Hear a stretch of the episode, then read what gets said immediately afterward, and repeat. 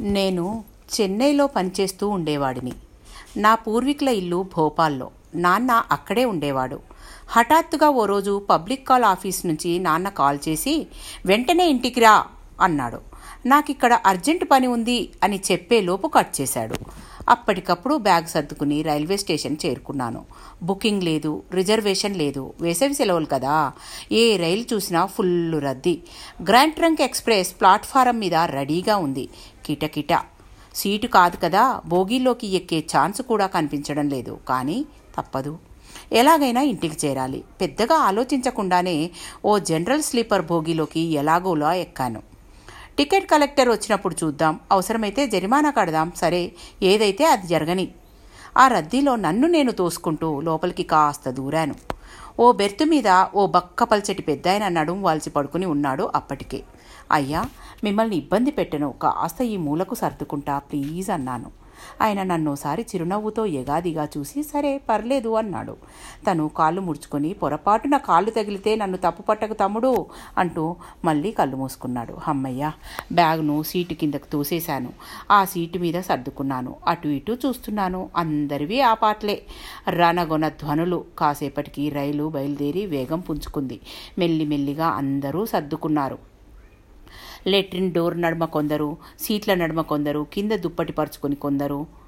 Food ప్యాకెట్లు విప్పారు. కబుర్లు చెబుతూ ప్లేట్లలో సర్దుతూ ఏవేవో తినేస్తున్నారు. ఆశ్చర్యం వేసింది. పావు గంటలో అంతా సర్దుకున్నారు. భోగి అంతా రకరకాల ఆహార పరిమళాలు. పులిహోర పెరుగన్నం పూరీలు చపాతీలు సాంబార్ వడ. వావ్! ఫుడ్ భోగి. నన్ను కూర్చొనిచ్చిన ఆ పెద్ద మనిషి వైపు తిరిగి చూశాను. అందరినీ చూస్తున్నాడు. పరిచయం చేసుకున్నాను. నా పేరు అలోక్. నేను ఇస్రోలో సైంటిస్ట్ని. మామూలుగా అయితే ఏసీలో తప్ప ప్రయాణం చెయ్యను కానీ అర్జెంటు ప్రయాణం. ఇలా తప్పలేదు అన్నాను. ఆయన ఓసారి ఆశ్చర్యంగా చూసి వావ్ ఇస్రో సైంటిస్టువా నా పేరు జగన్మోహన్ రావు. వరంగల్ వెళ్తున్నాను. దాని దగ్గరలో ఓ ఊరు మాది. ప్రతి శనివారం వెళ్తుంటానులే అన్నాడు కాస్త మర్యాదపూర్వకంగా నవ్వుతూ. బ్యాగ్ నుంచి టిఫిన్ బాక్స్ తీశాడు. ఇంట్లో చేశారు ఏదో అల్పాహారం పర్లేదా తిను అని ఆఫర్ చేశాడు సర్వపిండి. నా ఆంధ్ర మిత్రుల ద్వారా తెలిసిన రెసిపీయే.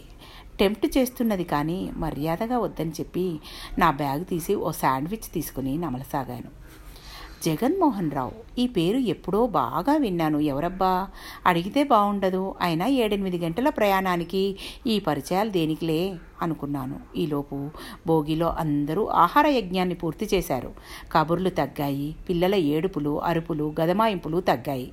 కాసేపటికి సద్దుమణిగి నిద్రలోకి జారుకున్నారు అందరూ. నేను ఫోన్ తీసి ఓ గేమ్ ఆడసాగాను. నిద్ర రావడం లేదు. కూర్చుని తెల్లారేదాకా గడపాలి. రైలు వేగంగా వెళ్తుంది.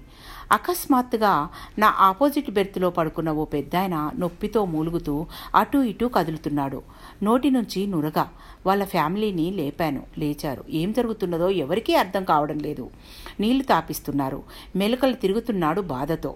ఎవరైనా బోగిలో డాక్టర్లు ఉన్నారా అని అరిచాను.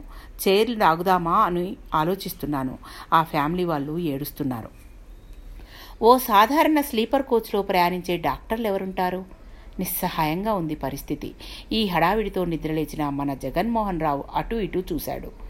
పేషెంట్ను చూశాడు. ఏమైంది అని అడిగాడు. కనీసం జవాబు చెప్పే స్థితి కూడా లేదక్కడ. ఆయన సీటు కింద నుండి తన బ్యాగును బయటికి లాగాడు. ఓపెన్ చేశాడు. స్టెటస్కోప్ తీశాడు. భోగి అంతా నిశ్శబ్దం. అమ్మయ్య ఓ డాక్టర్ ఉన్నాడు. చూస్తున్నాడు. ఇక పర్లేదు. తను రోగి గుండె మీద పెట్టి పల్సు విన్నాడు. విషయం అర్థమైంది. నొసలు ముడిపడింది. ఓ క్షణం ఆలోచించాడు. బ్యాగులో నుండి సూది తీసి సిరంజిలోకి ఎక్కించాడు నేరుగా రోగి ఛాతీలోకి కూర్చాడు. ఛాతీని ఒత్తసాగాడు. రోగి మూతి నురగను తుడిచి ఓ దస్తీ కప్పి కృత్రిమ శ్వాస అందించసాగాడు. సిపిఆర్ అంటారు ఈ ప్రక్రియని. నాకు తెలుసు. కాసేపటికి రోగి నొప్పి తగ్గింది. బ్యాగ్లో ఉన్న కొన్ని గోళీలు ఆ రోగి కొడుక్కు ఇచ్చాడు. భయపడకండి. ఈయనకి సివియర్ హార్ట్ స్ట్రోక్. సమయానికి నేను ఆ సూది ఇచ్చాను కాబట్టి బచాయించాడు. అయినా ప్రమాదం పూర్తిగా పోలేదు. ఈ గోళీలు వేస్తూ ఉండండి. నేను ప్రిస్క్రిప్షన్ రాస్తాను. వచ్చే స్టేషన్లో దిగిపోండి. ఈ మందులు తీసుకోండి. మంచి హాస్పిటల్ చూసి చేర్పించండి అన్నాడు. తన లెటర్ హెడ్ తీశాడు. ఆ రోగి కొడుకు మీరెవరు సార్? అన్నాడు.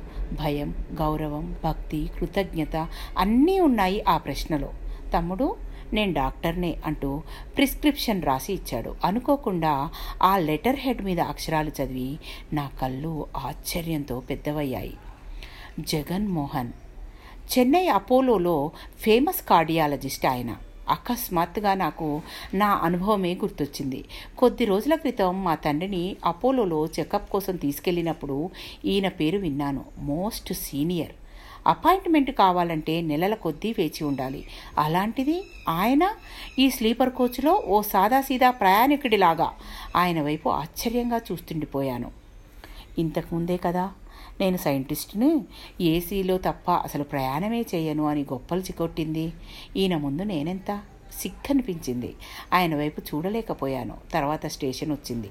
రోగి ఆయన కుటుంబం దిగిపోయింది. రోగి కొడుకు డాక్టర్ కాళ్ళ మీద పడ్డాడు ఏడుస్తూ. టీటీ సాయం వల్ల సమయానికి మెడికల్ టీం వచ్చింది అక్కడికి.